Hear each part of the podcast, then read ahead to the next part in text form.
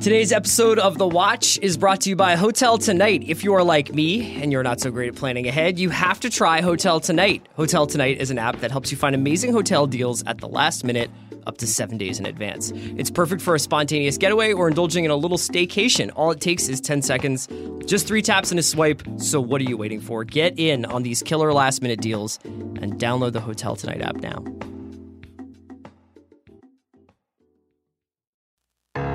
I need support staff to clear the room. Stand up and walk now. Hello and welcome to The Watch. My name is Chris Ryan. I am an editor at TheRinger.com, and joining me in the studio, he doesn't have time. It's Andy Greenwald. I don't have time for what? You're Benjamin. Like you're like, oh, I don't have time to Oh, to finish get the on show the properly. To get on the horse. What's up, man? Monday. It's The Watch, Ringer Podcast Network. All the greatest podcasts in human history are located on this podcast network. Black proof- on the Air with Larry Wilmore. this is provable. This is true. Binge Mode with Mallory and Jason, our co-hosts of Talk the Thrones. Talk the Thrones is a show that we do on Twitter on Sunday nights after the East Coast area Only of one Game left. of Thrones, and there is one left last night. Shout out to Tim Simons, man. Tim Simon's great guest. Tim Good Simons guy. was awesome last night. You can watch the you know you can watch that episode of Talk the Thrones anytime you want. It's available on uh, Andy, my Twitter, Chris Ryan seventy seven at Andy Greenwald at Ringer. Yeah. very available. Just carve Sup- out some time. super avail. Um, we're going to talk a lot about Game of Thrones today. We're going to talk about life with Thrones, and then we're going to talk a little bit about life after Thrones and a little bit of a fall TV preview for whatever that really means anymore. Unlike Daenerys, Chris, we believe in having a stable succession plan for our coverage. sure. What if something happens to me? Who comes in to host? It well, I think we all know it's Katie Nolan. But um, yeah. Uh, I got a question for you before we start. yeah, sure. You in or out on this eclipse? We just went outside for a little bit. I Yeah. thought it was pretty cool. What, did, Uh, what did you see? I didn't see much. I, I Amanda Dobbins had a home fashioned Oh, I- eclipse viewing box. I wouldn't trust that. made by the renowned uh, optometrist Dr. Zachary Barron. Yeah, can I just say this? You remember in Calvin and Hobbes comics when Calvin would take a box and be like, "It's Yeah. a time machine now." That's what that sounds like Yeah. to me.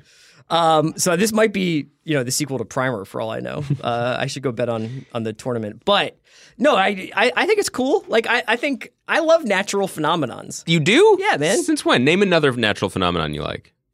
Um, Yeah. What's another one that happens? I don't know. I'm. Oh, Northern Lights. Like I'd love to see that before I die. Never seen those. Are you dying soon? This is the second time you've foreshadowed. Um, what else do I love?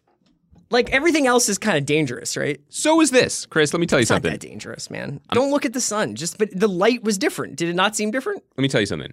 I'm out on eclipses. Okay. I'm out. The floor is yours. Let me tell you why. Okay. I don't understand them. Not like in a magnets how do they work sense, but like literally. I've been old. I've been alive long enough for there to have been other eclipses. Yeah. And every time everyone gets excited, they're handing out glasses. By the way, have never been handed a pair of glasses. So maybe I'm salty about that. Maybe I don't hang out at the right libraries. But everyone's saying you got to be careful. It's going to be exciting, but you got to be careful. It's going to get dark, but not too dark. You can't look at the sky for two minutes or maybe 20 minutes. Be consistent with your messaging Right. here, right? Because I don't, un- I literally don't understand what happened. I thought the world was going to get dark. And oh, you so- thought it was going to be nighttime for a few for like three minutes. Oh, that's cool. I fully thought that. Yeah. That's my That would be my level. shit, actually. Can I tell you that one of my favorite low key B movies is 30 Days of Night? Yes. Josh Hartnett. Sure. I would love to Based check that out. good That's actually book. my wife wants to do that for her 40th birthday. She wants to go to a vampire infested Arctic observatory? That's She wild. wants to experience permanent night. you two like weird of, shit. Yeah, I know. first of all, you two like doing like haunted hayrides, so you're already beyond the pale for me. Yeah. I want you to know we're recording this Monday morning. I was late today. Do you want to know why I was late? I pulled over safely and went into a coffee shop because I thought the lights were going to get turned out on planet Earth and I was going to get in a car accident. You could or there's like totally an explainer that would have told you you didn't have to do I, that. there's too much to look at on the internet. Here's another thing. You sound like Larry David right Here's now. another thing. I'm old now. It's okay. I've, I've earned it. Here's another thing. Can I? Do you want me to really sound like Larry David? I did not look at the sky. Just full stop. A little bit feel like my vision is fading. Yeah, A little bit feel like I scorched did my look corneas. a couple of times. Yeah. up, and I was just like, "That's not that bad." And now I feel like I have a weird spot in my left eye, but I think Yes. it's because we're talking about It's it. because we're talking about Yeah, it. so It's let's stop talking about it. power of suggestion. Let's talk about. Listen, Earth, things are weird enough right now. Stop blotting out the sun. Okay, Yeah. I guess I should have addressed that to the moon. the Earth didn't do it. Now no you one, sound like Larry David as Kyrie Irving. no one listens to this podcast for our hot science. Concepcion had the best best suggestions. Like we have to interview Kyrie Irving about the clips. How did today go for him? Uh, I don't know. He's been, he's been quiet. Jason or Kyrie? Well, either. I, I'm not in contact with uh, Kyrie Irving. Um, let's talk about Game of Thrones. I feel like this is a weird one for us because, uh, one thing that I never thought this show was going to have a hard time was was with the ending, and now I know. I'm revising that opinion in a way that I I kind of wish this show would just go on for 15 years. Because that's what I think they kind of need to do. And I think what I'm realizing is that, you know, as a, as a and and I really the the book versus non-book is is not the most interesting debate for me, but what I do respect about what the books did and what people, you know, like understand about the history of this world is that this is one story mm-hmm. of many stories that have being or have been told, and I obviously like a lot of things are coming to a head in this particular narrative, but the idea that there could have been, I mean, when Tyrion was talking to D- D- Dany about like succession and mm-hmm. this might not even be finished in your lifetime, I thought it was sort of ironic because it does feel like the show is r- a little, you're rushing a little bit. Rushing. You're not dragging, you're rushing. A little bit. and it's like they aren't listening to their own character's advice you mm-hmm. know that that the work might go on for a long time. Now i'm not suggesting that benioff and weiss should have passed this off to other showrunners if they mm-hmm. weren't they didn't want to stay stay doing it. I i can only imagine if you've put this much time into one project you want to be the one who finishes it And then you want to move on to making an alternative history about the Civil War. right yeah Because So- what could be more fun? Because what could be more fun? Right, exactly. So it's very strange to watch this show yada yada mm-hmm. its way to a conclusion, which we could still be proven wrong is the case. They might have some huge, you know, twist coming or something. I don't know. But it doesn't feel that way. there will be great things to come. As with all epic television shows, but none has ever been as epic as this. Um, there will be a lot of rewarding things to come next week, hopefully, and then certainly whenever we get this final season. This is sort of my default thing about um, all TV shows, but I, and I never actually thought I would apply it to Game of Thrones, but but here we are. To end a television show, to end a successful television show, is one of the hardest things that you can that you can do. Not coal mining hard, but in the realm of working in Hollywood, it's very hard um, because one of the reasons why we love TV shows, certainly open-ended TV shows, is because our, part of our investment is the belief that this show could go anywhere. It could tell the story we most want to tell. That we are being taken on a journey by people who we now trust, who could lead us to some magical and exciting places. And you know, Game of Thrones has taken us to places story-wise that we have thrilled that we we're thrilled by. A finale is when they say, "No, the ride's over now. The Ferris wheel is slowing down, mm-hmm. and this is it. It is what it's going to be now, and it's finite, and there is no more of that imbuing it with our own expectation in an exciting way." And so, for all the conversation about how when this series ends, HBO is you know um, gestating like five or six potential spin-offs or prequels. Yeah, Jane Goldman talked a little bit about the one that she is working on over the weekend. There was an interview with her in IGN, I think. And which- Car- Carly Wray from Mad Men and the Leftovers is working on one. Bryan Cogman, uh, executive producer now of Game of Thrones, is working on one. I think with George R. R. Martin. There will be more in this world, but one thing to remember is, in when you think about it, and you think about the rich tapestry and text that George R. R. Martin has created, something that we have learned about through Jason and Mallory, and are continually awed and intimidated by on a weekly basis as we learn about it. Um, this show, Benioff and Weiss's show, is just one version of a story from that world. Yeah. It is in many ways their story now because they've chosen a way to end it. And so we said this in the room last night. We didn't say it on the air, Talk the Thrones. Weirdly, surprisingly, and not even that low key anymore, who won the week, who won the season, I think, is George R. R. Martin. So, and the reason for that, I, I'm as shocked as anyone sitting in this room of the three of us. Zach, Zach Zach Mack is probably Do you think anyone else snuck in the room while wa- we started? watching snowboard YouTubes while we're talking. Um, I was always kind of under the impression, just because I, I'm a big fan of Benioff's writing Yeah. and, and Weiss's writing, like, but I was like, Martin's holding them back. Yes, we all If, we, if, we if thought that. only they could drop some of this this stuff, This baggage. and like they would just do some the cool like I underrated, and this is really like a more of like a, a I'm I'm I'm mea culpa. I underrated how important the uh, blueprints were to this building because the stuff that's happening now, and I, I'm very unclear, and I don't think we actually it's, it's been made particularly public about what Martin's involvement is with the plotting of the show at this point. I, I don't know the, what that is. The, the general um, perception is that when he was more involved, which has been a number of seasons now, he gave them outlines. He gave them loose outlines. We we know the last. I think the last thing we know verbatim was the Hodor, okay, which, but by the way, um, in Winds of Winter, you know, we agree was the best episode maybe in the show's history. But I would say the Door that was the last episode that was both jaw dropping and gut punching in the way that the show um, had often been. yeah, And it's interesting to note that that was the last one that Martin. We know we can confirm he gave them that. Yeah, so I I think he probably in the broadest of strokes is like here are the five things I know are going to happen. Let's just say like speculatively. I bet he's like here's the broadest of outlines. Some of this stuff I haven't filled in yet. Mm-hmm. Some of this stuff I know they have to do this. Jon Some Snow of this has to come stuff I don't care life. if you guys do this differently than the way I do it. Mm-hmm. Some of the things like I really need you. We're only going to make this show once. I need you to do this this way.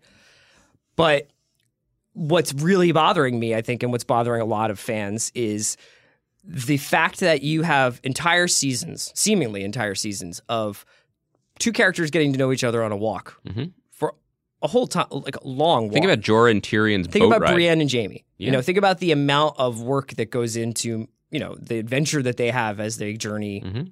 They were going to um, King's Landing. King's Landing. right? The fact that now you have what happened last night, which is seven guys, or apparently twenty six guys, because every time somebody needed to get killed by a white, it was another dude named like Brian that we'd never no- seen before. before. Probably spelled in a cool way though. Brian. B R I U N or something. um, they're on this like rock in the middle of a frozen lake for God knows how long. Aside from realistically, like, would they freeze to death? Where's their food? As as Tim Simons pointed out, what's the bathroom protocol? As you know, That was low on my list of concerns. Gendry runs back to Eastwatch Mhm. Just runs, without stopping. without stopping. We don't know how long they've been out there. communicates. They get the Raven, get the Maester, get the Raven, get the Raven down to Dragonstone. Dragon Janey's like, cool. I have uh the perfect outfit Yo, for they- this mission. They got the 5G Raven. You know what I mean? There was not like 128K. Right. Dany No net on neutrality dragons. for Ravens. Tyrion's like, don't. She's like, gotta. And they go. And then they get back up there and find the exact rock that they're in, they're on. Mm-hmm. At and the she's exact like- moment. At the exact moment. They do all this stuff.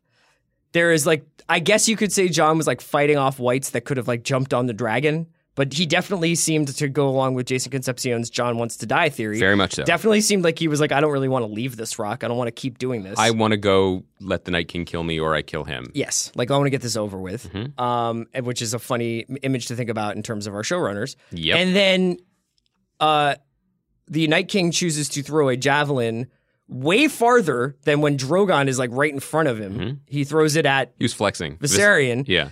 and then, uh, yeah, and then like that. That basically that. And then they go. They get. They get back to.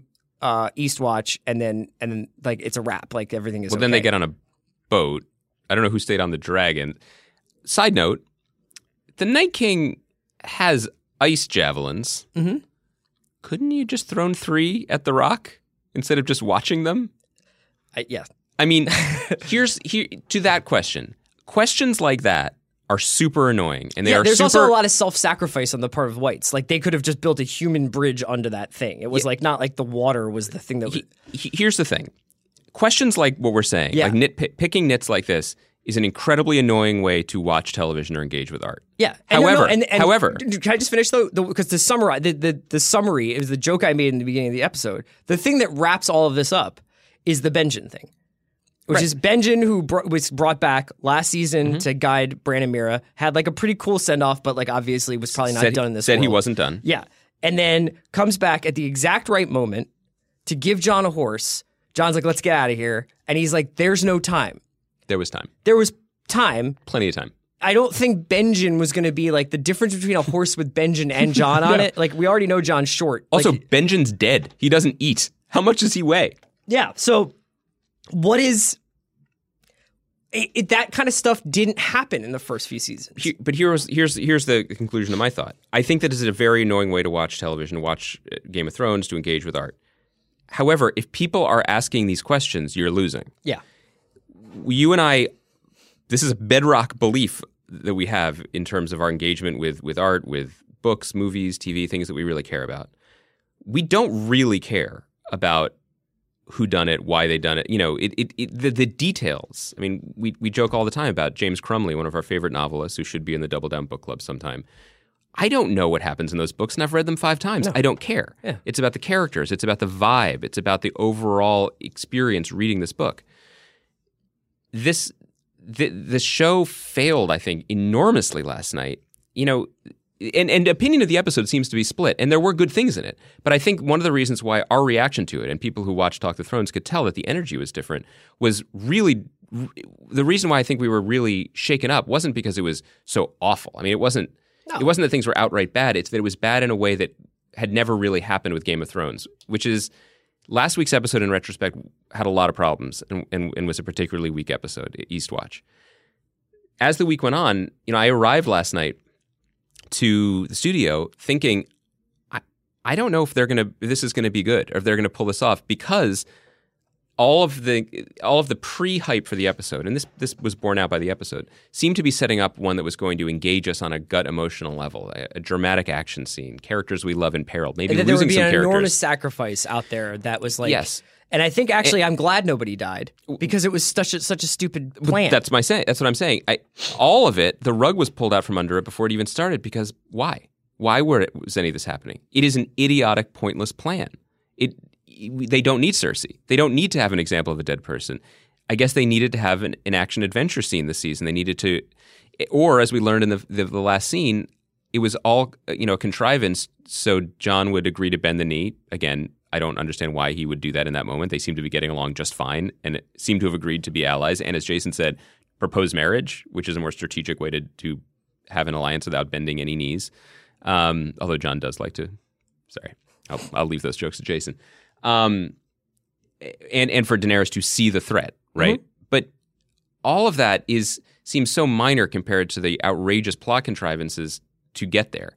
And it starts to feel to me that th- they were struggling with the end game. We thought that there was so much plot left that we would just be inundated with it this season and then, you know, flooded with it next season in these shortened seasons where everyone was coming together. But in fact, it feels like they were grasping a little bit. And it's a huge bummer to me that an epic beyond the wall adventure featuring these characters that we really do love um, it, it feels tainted and sour because of it. You know, it and and this is all without even getting into the way that this sort of um, I, I don't know whether it's rushed or just everything feeling awfully convenient in an unnatural way. And I feel like it's okay to say unnatural when you've lived with characters for six or seven sure. years. The the the Arya stuff, where we have someone who is a beloved character, you know, even to Mallory certainly. She was very upset about this in in the watch room and then on on our show, behaving fully like a different person in order to create uh, drama in Winterfell, in order to advance the Sansa and Littlefinger plot. It just doesn't it doesn't work. And so to bring things full circle, we were talking about why why George R. R. Martin probably won the week. You and I, as TV watchers first and foremost, were like, great. They can now drop this heavy baggage that at times felt like they were weighing them down, and they can just tell us a, a sharp, direct, singular story to wrap this up.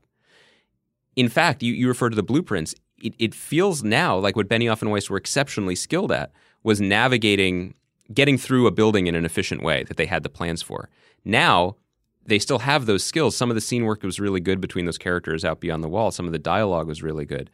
But they don't have the blueprints anymore. Yeah, and this is this is an indication about we talk about IP all the time to probably an annoying extent, but this is one of the really more unique and interesting examples of adapting uh, something from another medium and watching how the the the machinations and the indu- industry behind television has just a completely different um, set of demands than a, a work of literature does. He's not even going to be done this story with this book that he isn't or Yeah. isn't writing. You know, this these two books that he's working on, Maybe I- two, maybe maybe more.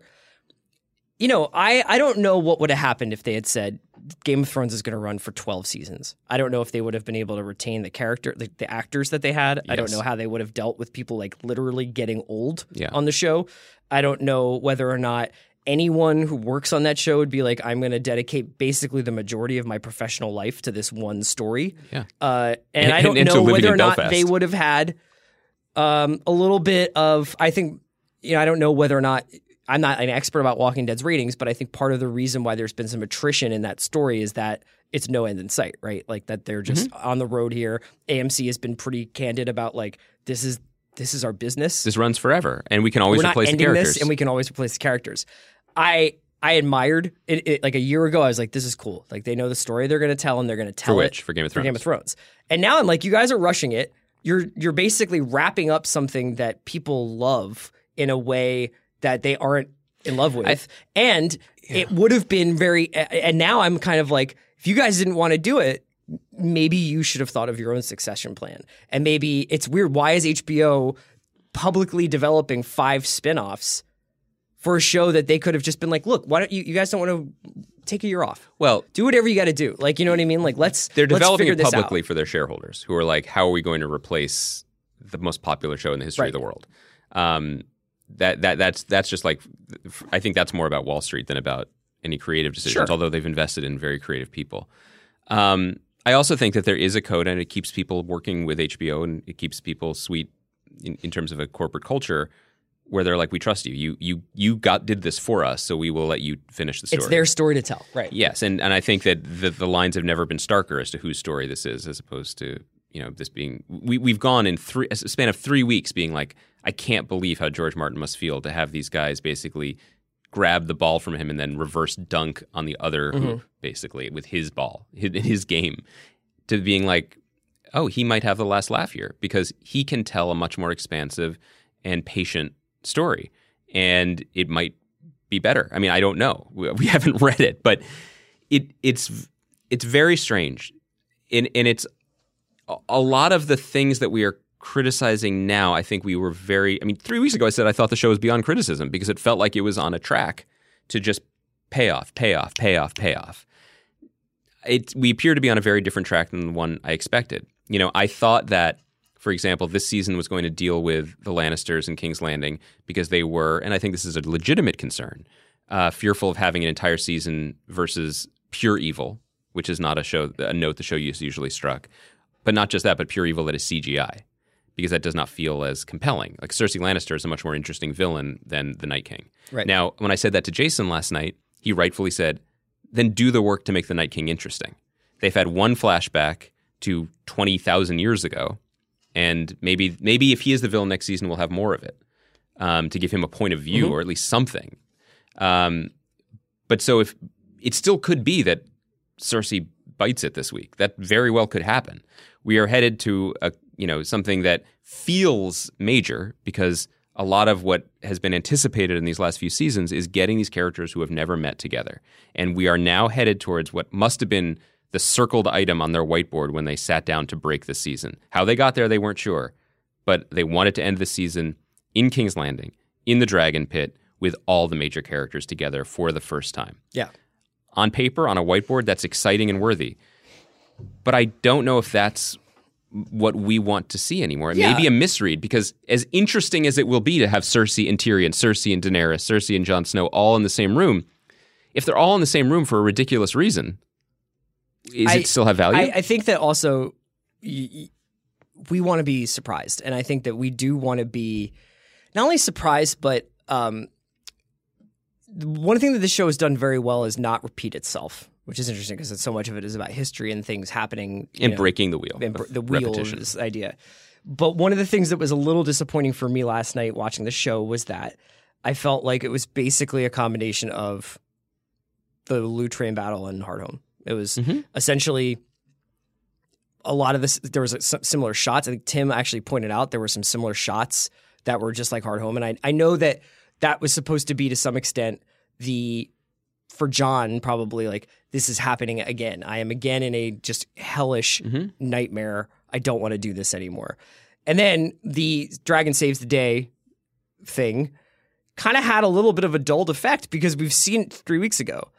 And the fact that, you know, when we were watching Loot Train Battle before before we knew that was what it was called, I remember my heart pounding and I was like, this is how Jaime's gonna die. Yes, right. This is amazing. This is and this is like really cool that Jaime's gonna Jaime thinks he's gonna Kingslay again, and that's how he's gonna die, and that's inc- this is gonna be incredible. And then that was when, even though it was exciting, that was when I knew something was off. Was when he lived through that. He got knocked into the deep water, and we were like, "Oh, is Jaime alive?" And he pops up, and it, and Bronn saves him. So, and the same thing last night with like Thoros. Too bad. Now that means Beric can't be brought back to life unless Melisandre comes back or something. But essentially, like if you go into a situation like that and you come back with six or seven major guys, mm-hmm. like congratulations, successful road trip. Yeah, you're you're. I feel that way about like your Tahoe trip last week. Yeah, I mean, like Every- the Eagles everyone I know the came back. Cowboys and like six of seven guys, like I, I think that that was a W. You know, and, Absolutely. and, and Let- that, but that's not what should have happened. Let- let's I also didn't remember- want Tormund to die, but he should have died. in that scene. Yes. because they set it, that up that way. It shouldn't be that easy in a way, you know. It, but also, And I can't help but feel like he lived so that he can have a, a reunion with Brienne. it's interesting, which is a completely fan service thing that was invented basically by improv on set. Um, well, actually, that's actually an argument in favor of TV because they can always on TV shows sometimes good things come that way just from random, you know, something clicking in the moment. But it's interesting. You're talking about something that happened two weeks ago. The Salute Train battle, which though terribly named, was absolutely exhilarating, top notch all around. Storytelling, execution, filmmaking. Um, and we're only two weeks removed from that. The show can still do that. I don't, you know, we are not out Yeah, in any of way. course not. But it's interesting that you note, for as much as you loved it, that that was a moment when you felt something was starting to bend in a different direction. Because since then, we've certainly been a little bit more critical, and the show has definitely lagged in a lot of ways. Um, the difference for me between the reason why last night felt um, empty in comparison to Hardhome and Loot Train. Loot Train, we had people we cared about on both sides. Worst case, even if you didn't care about Bronn and Jaime, which I think most people do, there were human characters. Uh, you know, a member of the Mets starting rotation, which made me definitely root against them in a very savage way. yeah. yeah. But that is different.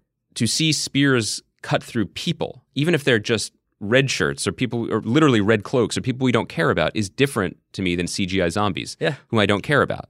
You know, in Hardhome, we were given a few moments to meet the humans that were suddenly turned into whites. You remember the the mother uh, of the small child who then turned. I mean, that that was what made the episode so disturbing and haunting was the it, it, is the humanity of it. In this, it was a pointless battle versus a zero opponent, and everyone survived.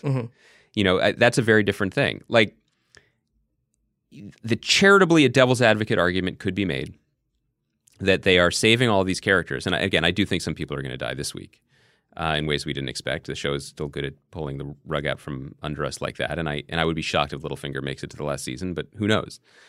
That said, it's cool to have a lot of your good characters for the last run. I mean, that will be fun if Tormund is able to fight at the end, if Jorah is still there. I mean, these are people that are fun to watch, great actors, great characters, great history we've shared with them. But it does bring up this idea that I can't believe I'm saying again, which is it's kind of like the Americans. You're kidding me, right? No, for this reason. The Americans, as one of us believes, Uh huh. Like Game of Thrones, is one of the great dramas on television. Like Game of Thrones, the Americans got a two season renewal, final season to finish its story. And then, with its penultimate season, the Americans completely punted and delivered a outright disappointing, if not bad, season of television in which nothing really happened at all of Mm-hmm. note, in which water was tread for 12 hours. And then the only argument you could make was, well, they were saving everything for the end. Yeah. The, the difference is that the Americans doesn't kind of get marketed to us as it's Super Bowl Sunday every Sunday. Yeah, I mean there are many differences. Yeah. but I just mean that it, it's it, Alan Sepinwall made that point with the Americans throughout because he's you know he pays attention to this on, a, on such a granular level, and he said he he was thinking that it is often dangerous when showrunners are given two final seasons because they clear their throats for one of them, mm. as opposed to the feeling of we just got to make this its own thing. We've got to get through. We got to get through and have it stand alone. Um, I never thought that would apply to Game of Thrones. I, I still don't know if it does. I still think the show, if not, it's not critic proof, but it is completely its own thing, and Sure. it's hard to compare to other other endeavors. Um, It's in- hard to be in- transcendent all the time. in in the end, when the show exists as it will for the majority of its life cycle, and as a constant bulwark in HBO or AT and T or whoever owns its corporate strategy, Mm-hmm. it will be a uh, seventy-three episode, um, seventy-three chapter epic story. And when people blaze through it, I will be very curious if they're like, "Well, the quality really dipped around sixty-six. like the way people talk about The Wire. Or something like that. 67. Yeah, right. or it's just like great because there are still people, you know, and I- maybe some of our listeners it'll be interesting to hear who are just like that was dope. Yeah. because yo, There are people like, yo, a dragon fought a zombie. This is this is awesome. also there's an ice dragon now, Right. And I, I, we didn't. We gave if we gave that short shrift on our show last night, it's because Mallory has been telling us that was going to happen. I can't believe she was right about that. That's crazy. Yeah. And then it really happened. And when I'm watching it, I was just thinking, oh well, Mallory was right. Not I can't believe what I'm watching.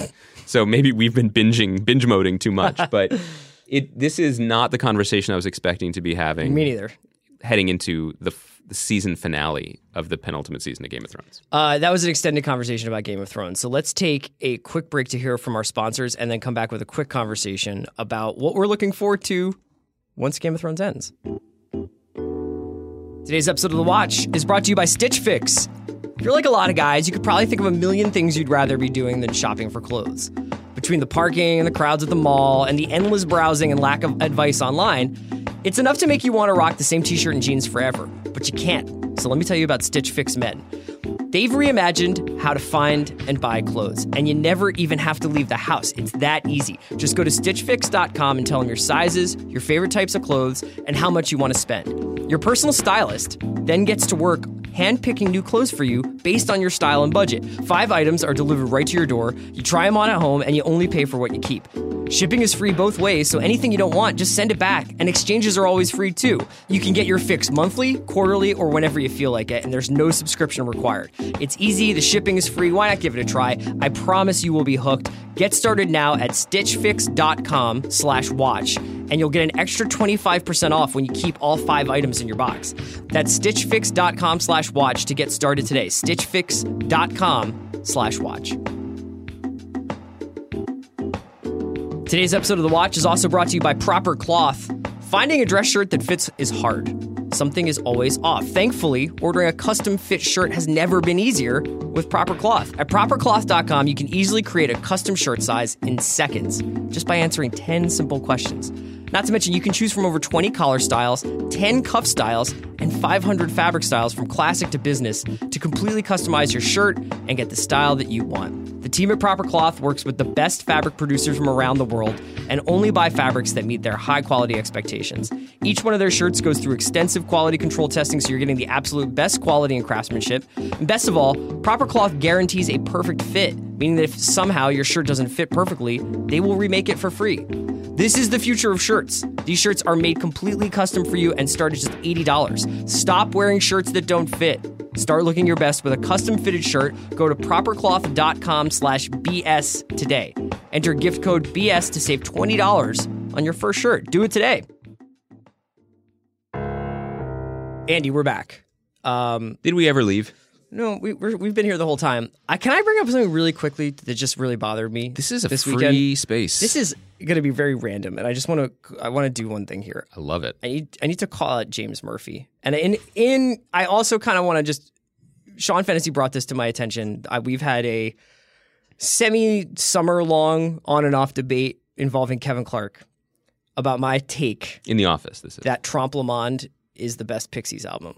Well, Why don't you bring me in on these takes? Do you agree with me? No, that's crazy.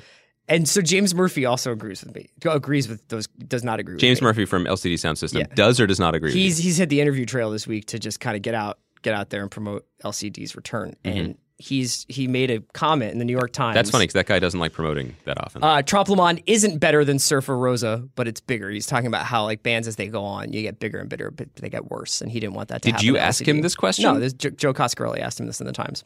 Did he ask him that question because you wanted to know? Well, I'm just curious if the Pixies connection seems a little tenuous. Well, I just it seemed odd, and Sean was like, "Here, like checkmate," and I was just like, you know, I okay, but I, I feel like this is like it's not a popular opinion, and, I, Uh-huh. and I'm not necessarily like, guess what? Like I have some pretty s- sick music takes. Oh yeah. Yeah, like some pretty good ones. You, but you want to drop better than jewels right Rosa is a very like it's just a personal taste thing. What, why is Doolittle? This not is in a this? really Wh- dumb wh- podcast topic. Why is Doolittle not in the conversation? Uh, I don't know. Doolittle is the best Pixies album. Trompe Le Monde's the best Pixies album. Go track for track. It is de- definitely the best Pixies album. First of all, as much as I respect your takes, the arguing style of no, No, okay. go track by track.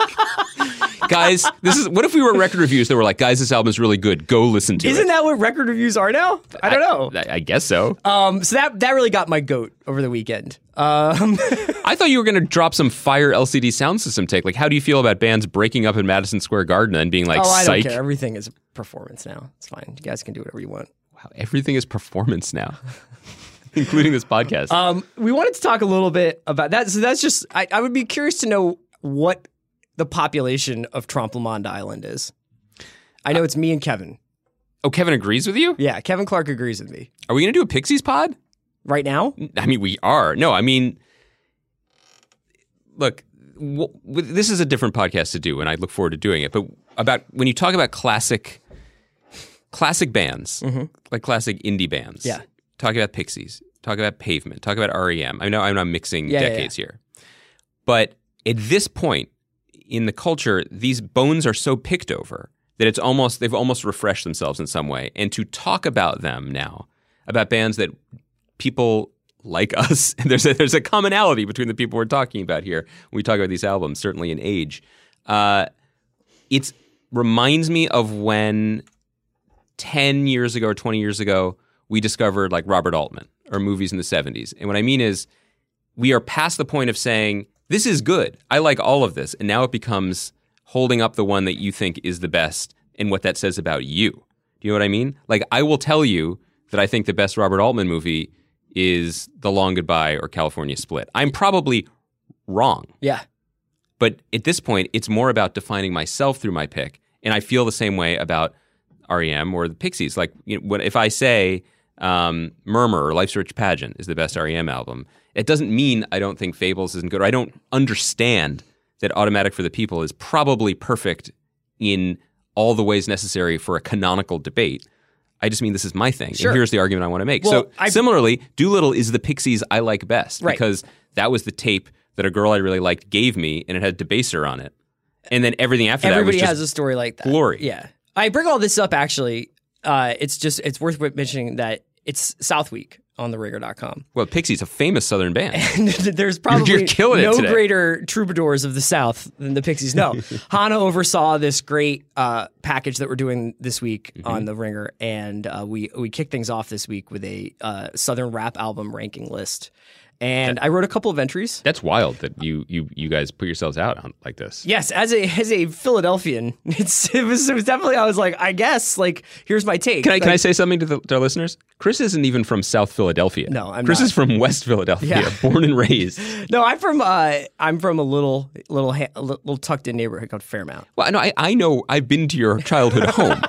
Just so everyone knows, this is real. We're not. No, this is- But but you're from the western edge of the city. Yeah. Yes. Not Overbrook, not Will Smith. no no. That's And where the Pixies are from. w- this list was. I mean, That's I don't think that this list is that controversial in its top end. So like Aquemini, OutKast number one, UGK Riding Dirty number two. I voted for that for sure. Voted for both of these.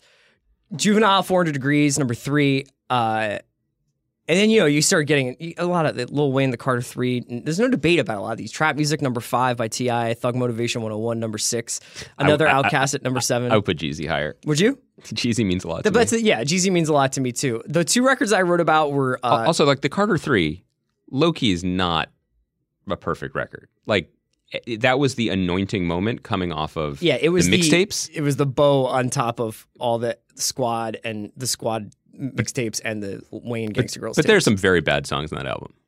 yeah, there's bad songs on every album. There's bad songs. Not on, true. On Doolittle. No bad songs on Aquemini. There are bad songs on Trompe Le Monde, lunatic. Um, But yeah, I was just I was this is a great list and people should check it out. I wrote about Three Six Mafia's Underground Volume One. Mm, that- Um, that's right in your wheelhouse. Well, I do like Three Six Mafia a lot, but I think they were just really important, which was the more important thing to to, to talk I, about. can I ask you why, speaking on a day when we all uh, had a eclipse, Mm. if you will, why Lord Willin' and not Hell Hath No Fury? the votes, man. Everybody voted. Oh, what? What? This is a democracy now? You couldn't come in and like just George Bush the button? No, little bit? man, no. Uh, uh, Philadelphians don't have voting. You know, respect we the can't- we can't- process? We can't, upend a South. Did actual. Southern Southerners in the office get two votes? No, we didn't do it like that. We didn't do it like that. But the one thing that I did throw on here that I, I just wanted to bring up was um was Rich Boy because I know we both This is very interesting to me. really really liked Rich Boy, whose self-titled 2007 Interscope album uh made number 18 at the list. Um, Now, I would if if you were just asking me if the Rich Boys Throw Some D's remix Mm-hmm. featuring Andre 3000, featuring the greatest verse ever from Murphy Lee, featuring Jim Jones, King Jim of New Jones is York, great, yeah. I would say that song should be number one on your albums list. Like Yeah. there, there's few things in life Southern I rap like. singles probably would have taken us uh, six years to to hash out the voting. but you want to talk about this particular? This is a full record. Yeah. The full record you put on here. It's because it was basically Listen a to this. to Can I- the Don. Can I quote you? Rich Boy was a canvas. Polow da Don was the painter. Hmm. And who was the wordsmith? Chris Black Francis Ryan. People should check out this list. People should check out the entire uh, South package, uh, especially Victor Luckerson's piece that ran on Friday about Charlottesville and um, Confederate monuments that uh, we we're, we're really proud of. Which is really interesting because I believe was he he was working on that piece before yeah. So it became un, you know the news took over. uncannily timely. Obviously, yeah. Um, we before we get out of here wanted to talk a little bit about Life After Thrones. So what we're looking forward to TV wise, and you know we're going off of a bunch of different guides that are available widely online. But I wanted to kind of you know one thing I I, I got to say for myself. I'll start off if you want. who who among us can speak for more than just ourselves? Um, Especially after the f- here's a very important fire of your takes. a very important day for me. okay. Um, not only because I will not be in the country, so I will I will miss this, but were I to be in the country, I would be blocking out a lot of time on Sunday, September seventeenth. okay. Ask me why. Oh, sorry. I was ready to move on, frankly. You're not even going to be in the country.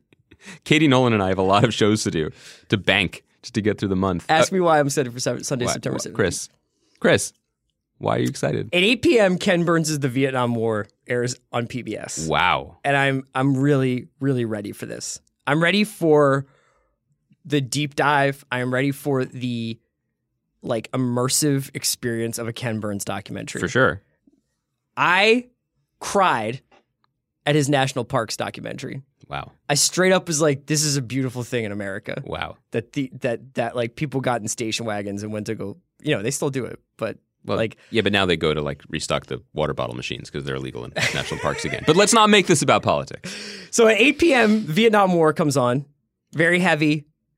It's gonna be it's gonna be quite a quite a journey for all of us. It's interesting because you, Chris, my good friend whose home I've been to in the past, you are, have always been uh, fired up by this era in terms of man. storytelling Of from the era. Of course. Um, you're a big Tim O'Brien guy, Denis Johnson guy. Yeah.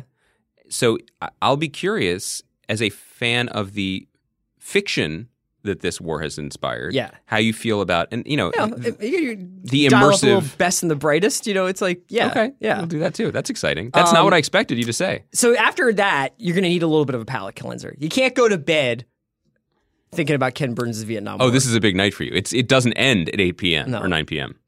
dessert is served at 10:30 p.m. Yeah. that's when Vice Principals is on. This is I can't say that I was necessarily Uh-huh. anticipating this show Mm-hmm. Six weeks ago, seven weeks ago. what changed. I know what changed. Every Sunday. Mm-hmm. we gather here at the Ringer and we, we get into a small little room that is both over air conditioned and overheated. with our good friends like T Pain and Yeah. Jonah Ryan from Veep. And every week, they run a Vice Principals teaser. Yeah, right before. And you and I laugh out loud So- every so goddamn hard. week. So loud.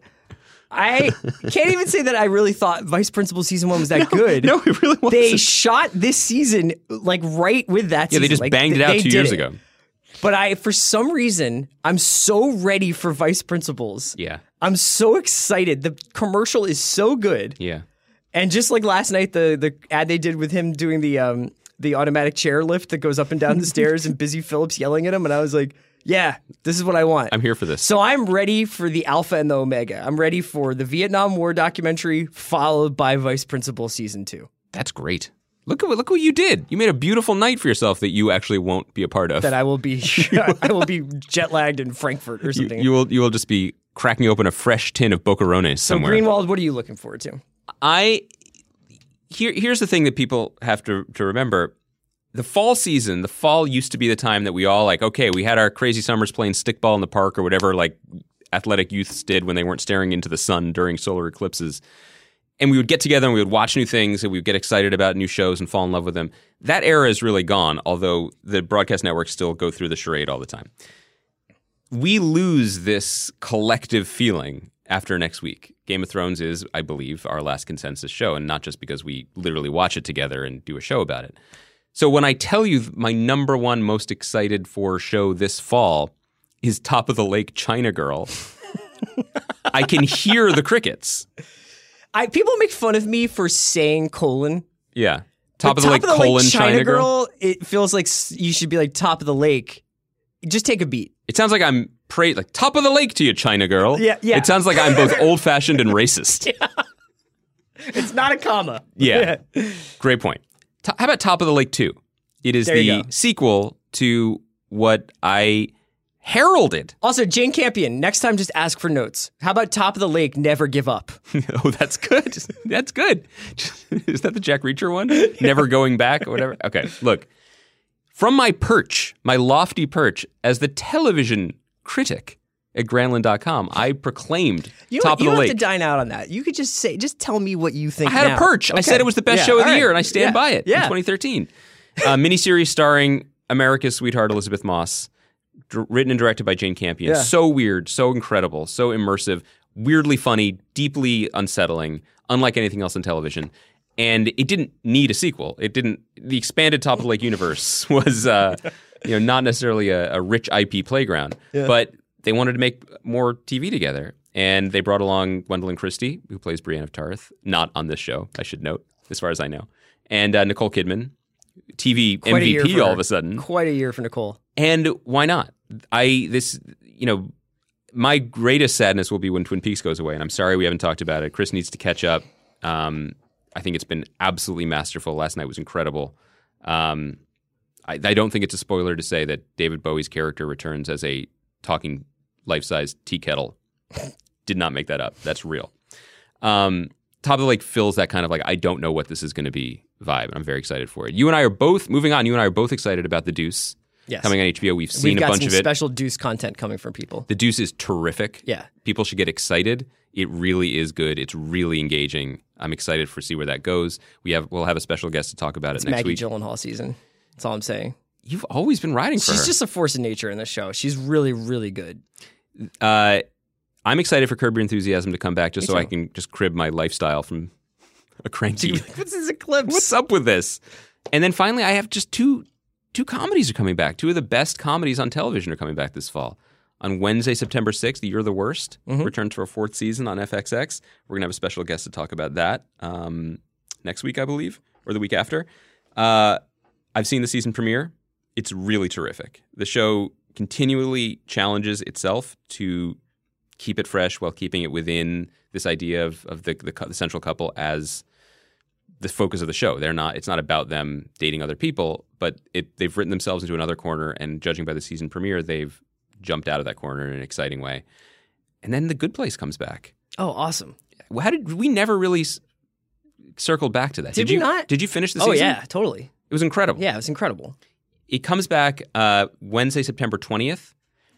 People, if you like good TV, and I don't mean just comedies, if you like dramas, if you liked, uh, look, if you just like good TV, this show hits all boxes. It's also very easy to get through if you miss the season. So just you could just jam it out. Yeah, I really think it's worth watching the whole season to see what TV is, what you can still do with TV on a broad, broad. I broad, really hope Adam Scott comes back. broad, broad canvas. I feel like Adam Scott is generally a veil. You know what I mean? Like he just so you don't like we didn't talk about this. I talked about it with David Wain. I He's in Wet Hot American Summer. Yeah, but he's in the new Wet Hot series. He plays Bradley Cooper's character. Yeah. And he's in like six scenes and he's just hanging out. He just wants to hang. His new show of all the we didn't mention a single new broadcast show. His new comedy with Craig Robinson is called the X Files Ghosted. thing. Yeah, right. Or not the X Files, but it's like kind of like It's like a X-Files. comedic X Files. Mm-hmm. That's the only one I'm like, that could be fun. Yeah. Isn't that weird? An entire quarter of the industry. I'm like, eh, That's because everybody's clearing out for Narcos. Nobody wants to step on its toes. Can I tell people what I said? I thought Narcos premiered a month ago. I just thought it was just on. That's why I was shouting about it. Yeah. No, you'll know when Narcos premieres. Trust me. I'll feel it bring in my- your bring your earmuffs. All my right. bones. Uh, Greenwald and I will be back Thursday. Yeah, if Check you're- us out. If you're coming to our live Largo show, I believe it's sold out now. But if you're in LA, we look forward to seeing you Wednesday night for a live Talk to Thrones with special guests. Can we say the guests? Go for it. We have Yvonne Orji, who plays Molly on Insecure, one of my current favorite shows, is going to be in the building with Yeah. us at Largo, and an old friend, The Zooks. Tormund Mantzoukas Giantsbane. We can't quit each other. The Wildling of Largo. We're so excited. Yeah. Uh, I, can't I wait think, for that. I think he's going to give people the finger. I do. I think he's going to do it this time. we got Jason, Yvonne. Uh, we've got that's on Wednesday. Mm-hmm. Then we have Sunday night, the final Talk the Thrones. It'll probably be a long one. Join us on Twitter after the East Coast airing of the Game of Thrones finale, which is like 900 minutes long. So I can't wait. Uh, until then, see you Thursday. I'll see you Thursday, friend. Later, brother. Great job, Redsky.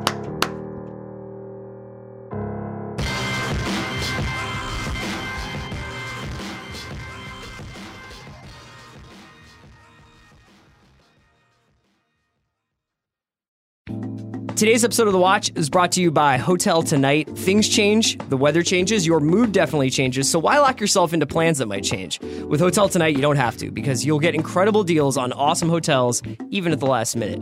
Booking on Hotel Tonight gives you the freedom and flexibility to play things by ear while knowing you'll score a great price and a great place to stay. So download the Hotel Tonight app today to find seriously amazing deals now.